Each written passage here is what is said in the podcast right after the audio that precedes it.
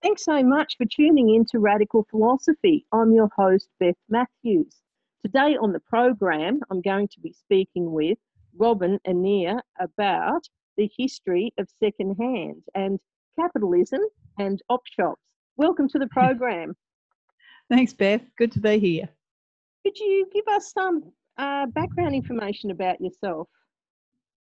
Yeah, um, I've been writing uh, books of history for about 25 years. The first one I wrote was Bearbrass, which was a history of early Melbourne before the gold rushes. And it was just one of those things where I had an idea and I thought, you know, if I'm interested in this, I'm going to bet that somebody else will be. And it turned out I was right. So I've just kept on doing that. Um, so I've written, this is my sixth book, Nothing New, History of Secondhand. And I've also, uh, I've also got a history podcast called Nothing on TV, which uh, looks at Trove historic newspapers and picks out five stories that uh, reflect on a time when, as I say, there was there really was nothing on TV. Um, so just amazing stories from usually from Australia's past. Um, and that's sort of what I do. So I'm um, I've got no training in history. I'm just an enthusiast, I guess. Oh, that's great. No, it's certainly a lot of books, six in 25 years. Well done. Yeah, yeah, yep. So, what was yeah. it that inspired you to study about the history of secondhand? Uh, well, I reckon you can probably guess, and that is that I really, I really like secondhand. Um, I seemed to, at least till lockdown, I seemed to spend half my time in op shops. Just, you know, I couldn't, I can't pass an op shop without going inside, and it's just, um, it's I, I, guess it's a retail experience like no other because it's it's really like a, a um, a, a, a, program of discovery. You know, it's the serendipity. You don't know what kind of shop you're going into. Really, you don't know what will be inside. Um, so it's not like any other kind of shopping experience. I don't even think of it that way, but I'm aware that, of course, it probably is part of um, the shopaholicism of um, of our society. But I uh, yeah, I try and keep that on the low down by um, confining my shopping largely to secondhand. So it came out of that enthusiasm uh, and a question that came to me once a couple of years, a few years ago now, where, you know, what was the origin of op shops? Where did they begin? Where was the first op shop? And so delving into that led me into, you know, many byways um, of history going back far further than the origins of the first op shop and led me to um, led me to a whole book on the history of secondhand. Right, that's my next question. uh, uh, could you tell us about uh, the history of op shops and how they came about? Well, op shops as such, so as actual opportunity shops, opportunity shops are uniquely Australian. Uh, and the first opportunity shop was held in Melbourne um, in 1925. It was a fundraiser to um, build a new x ray wing for uh, St Vincent's Hospital in Victoria Parade in uh, Fitzroy. And uh, in the old building that was there, a circular building called the Cyclorama, where they used to show these kind of moving dioramas in era before there were movies, uh, this building was going to be pulled down and uh, a new wing of the hospital built in its place, but they had to raise the money first, of course, to do so. So they had a whole program of fundraising, which involved, you know, car rallies and, and telephonists competitions, whatever that was, and footy footy uh, matches and all sorts of things. And um, one of the women on the fundraising committee, whose name was Lady Millie Tallis, was just back from a, a, a motoring tour of um, America and the continent with her husband uh, and uh, she had noticed these charitable second-hand shops in both those parts of the world and had been quite taken with them. And in France, they were called uh, magasin d'occasion, d'occasion meaning bargain, bargain shops. Um, but the another uh, another translation of occasion from French is opportunity, and she used that alternative translation and said, let's call it an opportunity shop. So it was like a big jumble sale in this old cyclorama building, but it went on for three or four months instead of just the usual afternoon or perhaps sometimes two days a jumble sale would run for. And this was like a rolling jumble sale that went on and on. And from this original opportunity shop, which was a huge success and fundraiser, um, quite a few other op shops um, sprang up. And they usually were held um, over months and sometimes years, but from shop to shop as vacant shops became available in a shopping strip in a suburban area or a town, um, an op shop might uh, might get free occupancy until uh, until a lessee was found. So this is how op shops um, flourished and began, or began and flourished. Now, when I was young, I was out with a friend and my mother, and my mother said, "Oh, I'll just pop in here." she went into an op shop, and I was just so embarrassed in front of my friend. and my friend said, "Oh, your mother's gone in there with all those dirty secondhand clothes." Ugh. I was just, I was just absolutely mortified. But you know, it's funny to look back on. But things have really changed now, and they're quite trendy, aren't they? Oh, yeah, they're huge. They're they're absolutely mainstream, especially for uh, you know younger generations. Um, I mean, I was I remember you know going to my first op shop when I was in my mid teens. So I'm talking about the mid 1970s, and I was completely unaware of any stigma. Um, admittedly, there weren't a lot of people shopping there, but that was good from my point of view. Um, and I introduced my mum to them. So she was a woman who grew up during the Depression, and you'd think she might have that stigma because a lot of her clothes were bought at that time secondhand.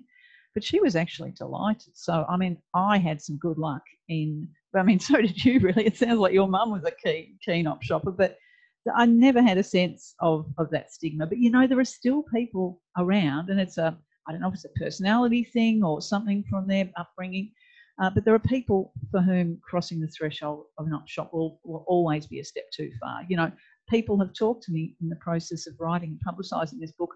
I've heard people say, I cannot stand the smell of op shops and things like that. I'm, I'm completely oblivious to any such smell. In fact, if, if I do recognise it's a smell, I love that smell. So, um, you know, I like dead people stuff. I have no no qualms um, and no concerns about that. But it it's it has been a real thing for people, for people of my mum's generation, let alone generations before that, where the taint of charity attached itself to secondhand for a good two or three generations, I guess, from the, the late 19th century. Um, you know, that was that was a real there was a real stigma, and it grew up just around that time, from the 1870s onwards, when when secondhand became synonymous with charity. Before that, secondhand was pretty much something that everybody indulged in, you know, because uh, buying new uh, was not for most people an option. Uh, it was only as goods became, uh, you know, mass produced goods became cheaper. Uh, and people and, and, and, the marketing efforts, I guess, started going into getting people to turn over their clothes uh, more quickly, and, and the whole fashion cycle uh, became faster. So, this was the origin of fast fashion in the mid 19th century. You know, those stigmas date back to them, and those st- the stigma around secondhand was largely created as a you know, as a byproduct um, and a conscious byproduct of, of the capitalist, you know, agenda, I have to say. Oh yes, well, it certainly would be. So, can secondhand overturn global capitalism? Um, no, I would say no. Only if global capital, capitalism were already on its knees. Um, uh, you know, large um, large clothing chains and so on um, give lip service to recycling because they can see that, especially for upcoming generations, millennials and youngers, younger, um, there is cachet um, and, and ethical concerns around, uh, around recycling. And some of those larger chains give lip service to it and say, you know, you can bring back your old jeans and put them in our recycling thing, and we will make new garments of them and stuff like this. But it's it's it's to me, as far as I'm concerned, it will never be any more than a gesture because where is the money in that?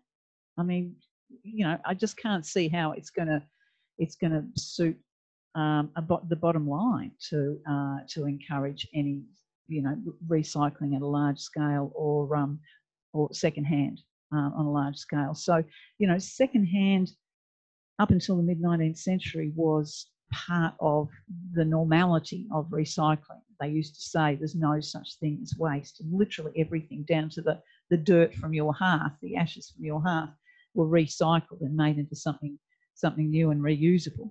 Um, unless you know capitalism is brought to its knees and we have to um, um, make sure there's no such thing as waste and recycle everything. Um, no, secondhand is not going to overturn global capitalism as far as I can see, for all that there may be a wish out there on some people's part that it will. Yeah, maybe it's just a you know a bit of a thorn in capitalism's side, really. Recycling. Yeah, I think so. Yeah. Yeah. And they'll put us, I mean, they will put a, a, a marketing spin on, you know, where they can, uh, because there, there is capital to be made from having that association, ethical association. But uh, no, there's not a lot of money. In, in our grandparents' days, I mean, things were really made to last. I mean, furniture was made to last. TVs and other electrical goods were really made to last. And nowadays, I mean, if your TV broke down, it, it'd probably cost more to have it repaired than to buy a new one. And how does this affect secondhand? Um, yeah, good question. Um, those things like your TV breaking down and so on. I mean, you know, it's it's a goner basically um, because uh, op shops and so on won't won't accept them. But um, certainly uh, the faster cycles, not just of the fashion that we wear, but the fashion in furnishings and homewares and um, all the rest of it that uh, you know that is imprinted on us from not just um, sales flyers and stuff we see online, but of course you know those reality shows about um, doing up your your your house. Um, all that stuff you know ends up in op shops. So it's it's definitely improving the bottom line of op, of the op shop charities and getting more stuff through those places. And of course, it's you know it's creating um, a bigger market. There's more and more reuse as a result. So it's a strange thing that the the fast fashion cycle is creating uh, a more thriving second-hand industry. But um, but you know it is it's, it's still it's still a vicious a vicious cycle because that stuff is being produced and being thrown away in whatever way, whether it's landfill or um, or op shop or whatever, it's being thrown away um, ever faster. But I mean that's um, that faster turnover. You know, it happened in the in the early 20th century that the switch was kind of flicked on well on household appliances, which were really just coming into being. Radiograms, for instance, and cars um, originally were built uh, to last. And their manufacturers imagined a household would buy one or a person would buy a car and keep it forever, possibly, until it broke down. They were built to last. But they pretty quickly learned that it wasn't a healthy way to run a business. You actually wanted people to be chucking their thing out while it was still working um, or passing it on, selling it secondhand. And, uh, and buying a brand new one. So that was when the idea of new features and new fandangled whatevers um, uh, you know, a new model every season or even more often um, came in, and people were definitely attracted to the idea of the latest model. Um, and so that was when the thing started of um, handing things on, selling things on, or throwing them away while they still had plenty of use left in them. Could you explain about mending versus ending? well, I have a whole chapter in the book about um, the idea of um, of thrift and re, repurposing things. And that was a big movement uh, that probably reached its heights in the during the First World War and just before the First World War, and, that, and certainly before the 1920s. Um, it, it, so the idea usually was a, a woman's thing to remake clothing and make it go through as many different uses for as many different members of the family as possible. So when dad went through the knee of his pants, you'd cut them off for you know junior and all the rest of it. Things would be, and the, and there was um, it was seen as a real credit to a, housewife, to a woman, to be um, to be good at this, to be an exemplar of this sort of thrifty behaviour. But again, looking to the 1920s, this there was a lot of pressure on people to overturn that idea that having buying something new for your family was actually a lot more desirable and reflected better on you and your family and your husband's earning capacity than you being a good mender who could extend the life of all the things that came into your house. So, you know, again, there was, I mean, I sound like I'm talking about conspiracies, and I guess, you know, capitalism is the, uh, is the conspiracy that underlies all the others. But, um, you know, it was a conscious thing to, to unplug people, uh, women in particular, from that idea of thriftiness and it being um, a virtue. Uh, it was given a, um, um, a shot in the arm during the Second World War, where there were these these huge recycling drives, um, and women played a huge role. It was an industrial operation here in Britain, in the US, and elsewhere to recycle every possible thing, either to uh, to make new versions of them uh, for the military or to use them to make stuff for the military or to raise money for uh, stuff to send over to the soldiers and so on. So there was a great, again, that was seen as a great virtue uh, at in times of war, but very quickly after the Second World War, as soon as rationing and the rest of it wound up, um, the, the, the buy new industry um, went into overdrive. So um, thrift and mending versus ending um, have um, have had seasons of fashion and where they've been a virtue. But uh, I mean, the actual term mend, um, mending and ending comes from I, I, quote from Brave New World, Aldous Huxley's Brave New World, where some of the uh, recorded um, um, aphorisms which used to be imprinted on babes even in the cradle in the in the nurseries in that uh, in that dystopian um, uh, society as well as um, on adults was um, better better ending than mending and that people were not just encouraged forcibly encouraged to, to have new things. Um, so that was very much pointing pointing in the direction that our society was actually going in at that time in the 1930s yeah, on the internet there's quite a few free cycle sites and mm um, which which is quite incredible because I was I was faced once with um, uh, when I moved into my property, there was a lot of concrete in the backyard, and I wanted oh, yeah. greenery. So I got somebody in to, to cut it up into slabs and remove it. And a friend of mine said, you know, you're not going to take that to the tip, are you? It's going to cost you a fortune because yeah. they're going to charge you for the weight. And I yeah. thought, well, what on earth am I going to do with slabs of concrete and I advertised them on Freecycle. And yeah. They were sort of um, I, I did I did three three lots. There were so there were three lots of these concrete slabs. And yeah. came along with their trailer and, and picked them up. So with the last woman, she emailed me and said, Oh, thanks very much for that. And I said, Well, do you mind if I ask you what you were going to use it for? Because I really couldn't think of any use for it. Yeah. And, and what was it? Well, she said she had uh, they had a country property and when they um, take the sheep into the shearing shed, uh, often it would have been raining, they were sort of yeah. deep in mud. And she yep. said it was just something to actually stand on so that their feet were dry uh, while they were in there. And I thought, wow, that is absolutely incredible. And she was so grateful to get to get my rubbish, which I was really happy to pass on great... to somebody and not and then to avoid tip fees as yeah. well.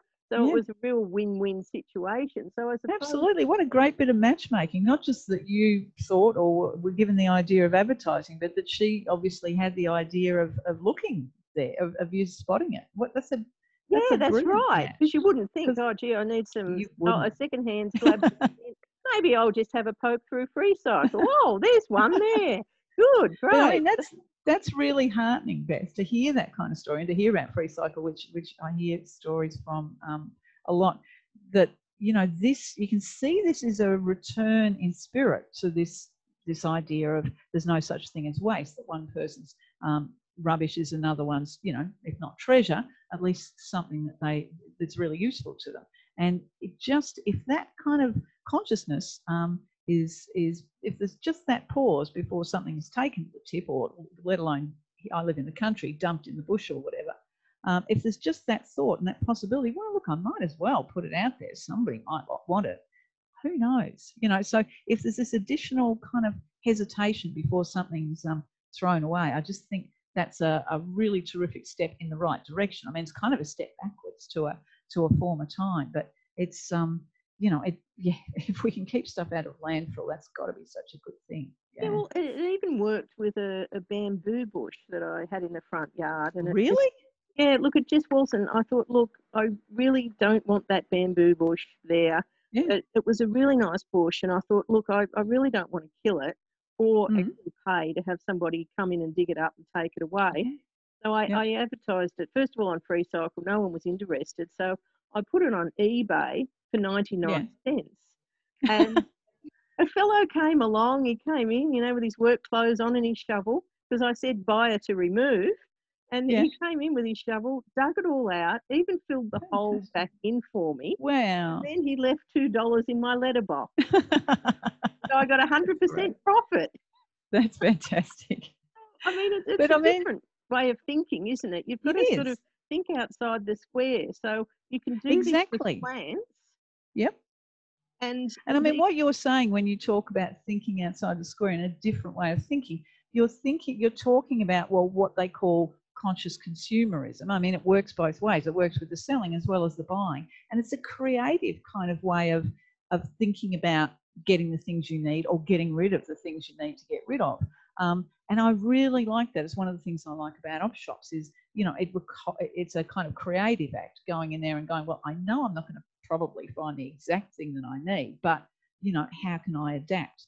So that adaptability and that how can I do that? that you know, that creative problem solving and that conscious consumerism is is a real step in the right direction. So, you know, I know it's much more native to generations younger than me, and that's really heartening. I think it, you know, it definitely takes us in the right direction. But you know, it's still, you know, we're still up against um, people who want to make money from us buying new things. But I think, you know, I think it's dragging that uh, the, the box in the right direction.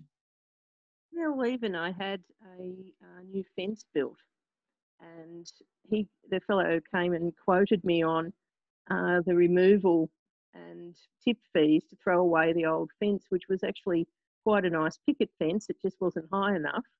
Yeah. So yet yet again, I, I put that on on eBay, and I like I got a few hundred dollars for it, which I actually Yeah. couldn't believe. And I mean, you know, but when when you, and three people came out with their shovels because it was buyer to remove again, Yeah, yeah. you know, came and, and dug it all out, and No, that's a brilliant idea. it, it's Good it's a different. I think if you try and have a different sort of mindset about you know anything really, you know, even Yeah. an old clothesline or you know, Yep. because a lot of people love vintage now, or even if anything's broken, to even advertise it. You know, Yeah. I've seen a lot of broken things that have been advertised, and the next thing you know, it's in the. It's like they've gone. Somebody wants to give them a home and and Yeah. repair it. Yep. So it is quite incredible. You know, it's only it's, it's up to your imagination really what you can actually uh, do and what you can actually keep out of out of landfill. And Yeah, yeah. you What you say, can you revive. One person's trash is another person's treasure. Yeah, yeah, and that's just the way to think about it. Like you with your concrete, you couldn't imagine who could find a use for it, but there you go. What a surprise! So, is there anything else you'd like to add that we haven't already covered? Not much. I'm, I mean, this book has drawn me into an interest in, like I, I didn't start it off. I certainly didn't start off to, to write a political tract, and I haven't, I haven't done so. It's meant to be just an entertaining read. But I tell you, it's taken me more and more into the direction of reading about con- a history of consumerism and, um, and uh, you know, there's some terrific. There's a great old book called A History of Shopping, which I've read, published in the 1960s, and just um, the insights into you know the idea that uh, that retail once upon a time wasn't even a thing. There was only you only acquired or uh, dealt in such stuff as you produced yourself and needed to exchange to you know to flesh out your household or to fill your family's stomachs, and that anybody who came in to a market, for instance, a town market, to sell um, retail to sell stuff they hadn't produced themselves and that was they perhaps bought as somebody else's excess and were planning to make um, a profit on was seen as profiteers and it was you know really frowned upon. I'm talking about a time you know before the 17th century 18th century i guess but uh, it's just such a different way of thinking and you know just casting myself into um, you know those different ways of thinking about about buying and selling and uh, and what can you know what consuming has become compared to what it was really you know draws you again to thinking about um, different ways of consuming as we've been talking about with the whole Freecycle thing. Um, so you know it's it's it's altered my way of thinking um, the process of writing this book and the further reading I've done as a result of it. Yeah, well, it's certainly certainly very interesting, and and hopefully people listening will think up different ideas to recycle things that they hadn't thought of recycling. Yeah, well, you're an inspiration, Beth. yeah, oh, thank you, thank you. you are. I just think I'm creative, and and I try and yeah. save money as well. So yeah, yeah, no, no, that's the way to go. that's what gives me my inspiration. So oh, it's been great having you on the program. Thanks very much. Thanks for thanks for the opportunity. I've been speaking with Robin Adair about um, op shops and capitalism. Well, that's all we have time for today. Hope you've enjoyed the program. I've certainly enjoyed your company, and do stay tuned for Swing and Sway.